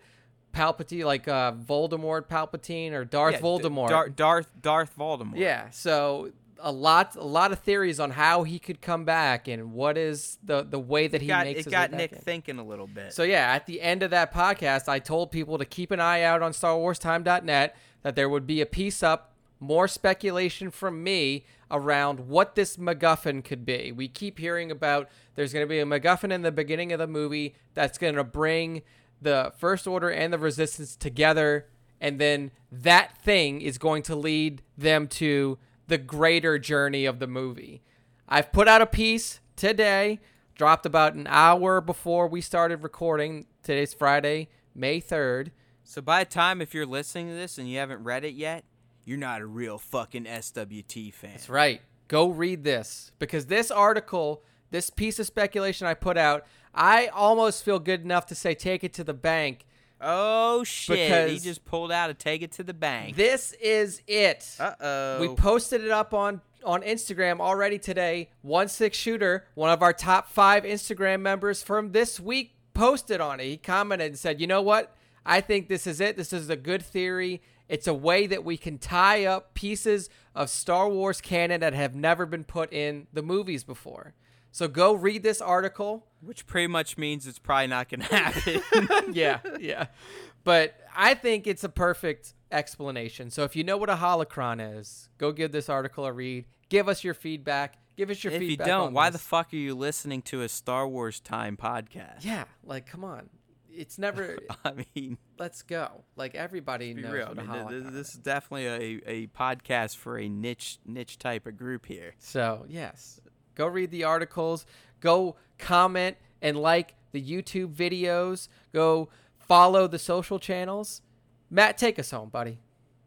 All right, I was gonna say Nick's Nick's kind of doing my thing, which is much appreciated because I'm the one that usually sounds like fucking a, a dirty salesman here at the end of the podcast or Billy Mays, where I'm like, "Hey, Matt here for Star Wars Time Show. We will clean it, we will wax it, we will rub it, we will scrub it for nine ninety nine. It's free, free, free." No, but in all serious, we, we love you people. I mean, that's why we do what we do because we love Star Wars and there's always time for Star Wars time. That's what we've been saying since we launched this venture back in November of 2018. Uh, first and foremost, we want to thank every one of you that's been interacting with us, dropping comments, leaving DMs on Instagram. Trust me, we got a great one this week, kind of letting us know, like, hey, stick with it, guys. We're digging it. We've loved it so much. We started diving back into your old shows back when we were still on EB. I mean, that is that's why we do this. That's why we live. That's why we breathe. That's why we break out our lightsabers on Friday to wing it around and talk all things Star Wars. So keep doing what you're doing. Keep bringing that feedback. Let us know what you want to hear. I mean, if you got topics you, you think we're missing, please bring them up. If we're fucking shit up, let us know. We may not fix it because in the end, I don't give a fuck. Uh, but we do appreciate the feedback we have been getting. So keep it going. Keep those ratings going, the reviews, the likes, the subs, just like Nick was saying. Uh, it all goes a long way. I mean, we're, we're not sitting here. we- We're not busting out the, the, the, the Patreon yet. We're not begging for money. All we're doing is asking you to, you know, if you like what we do, give us a little love. The, the, the easy stuff the non-monetary type of stuff just the the interactions the likes the comments the ratings reviews. It will help us excel. All right my friends as nick said we'll be coming at you uh, well hell if you're listening to this fresh on a tuesday by tomorrow we're going to have a his holocron special topic so make sure you're keeping those browsers tuned to starwarstime.net that's the best way to keep on top of everything we're putting out throughout the week that could be news posts star wars art posts web gems that i cook up collectibles type of stuff rants raves speculations and just the podcasts so, I mean, we got our YouTube stuff on there, the podcast subscription links. We just filed to be added to TuneIn and Spotify, so hopefully those will be approved. And we'll have even more platforms for you to listen to the Star Wars Time Show on. All right, people, you got all that? You got your homework for next week? Well, let me add some more. I mean, if you are a Star Wars a- artist, make sure if you're on Instagram to tag us, hashtag Star Wars Time Show, or just at Star Wars Time Show. We'll hit you. Or I might just find it and share it anyways, because in the end, it doesn't matter. We're not in it for us, we're in it for you. We're in it for Star Wars because there's always time for Star Wars time. May the Force be with you, my friends, always.